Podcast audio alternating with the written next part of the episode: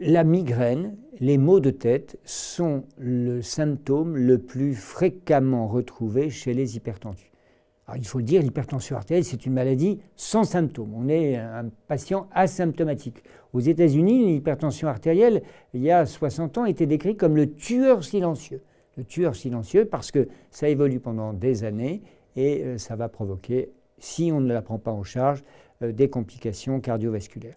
Alors, la migraine et les céphalées sont en fait retrouvés avec la plus grande fréquence des symptômes chez ces patients qui ne se plaignent de rien. S'ils se plaignent de quelque chose, c'est d'avoir mal à la tête. Donc, un individu qui n'avait pas mal à la tête et qui se met à avoir mal à la tête, plutôt des maux de tête de fin de journée, eh bien c'est euh, un patient chez lequel il faut mesurer la pression artérielle.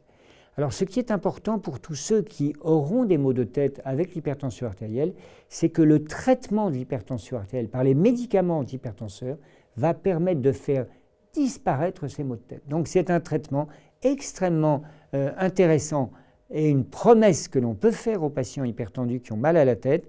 Lorsque votre tension sera bien contrôlée, vous n'aurez plus mal à la tête.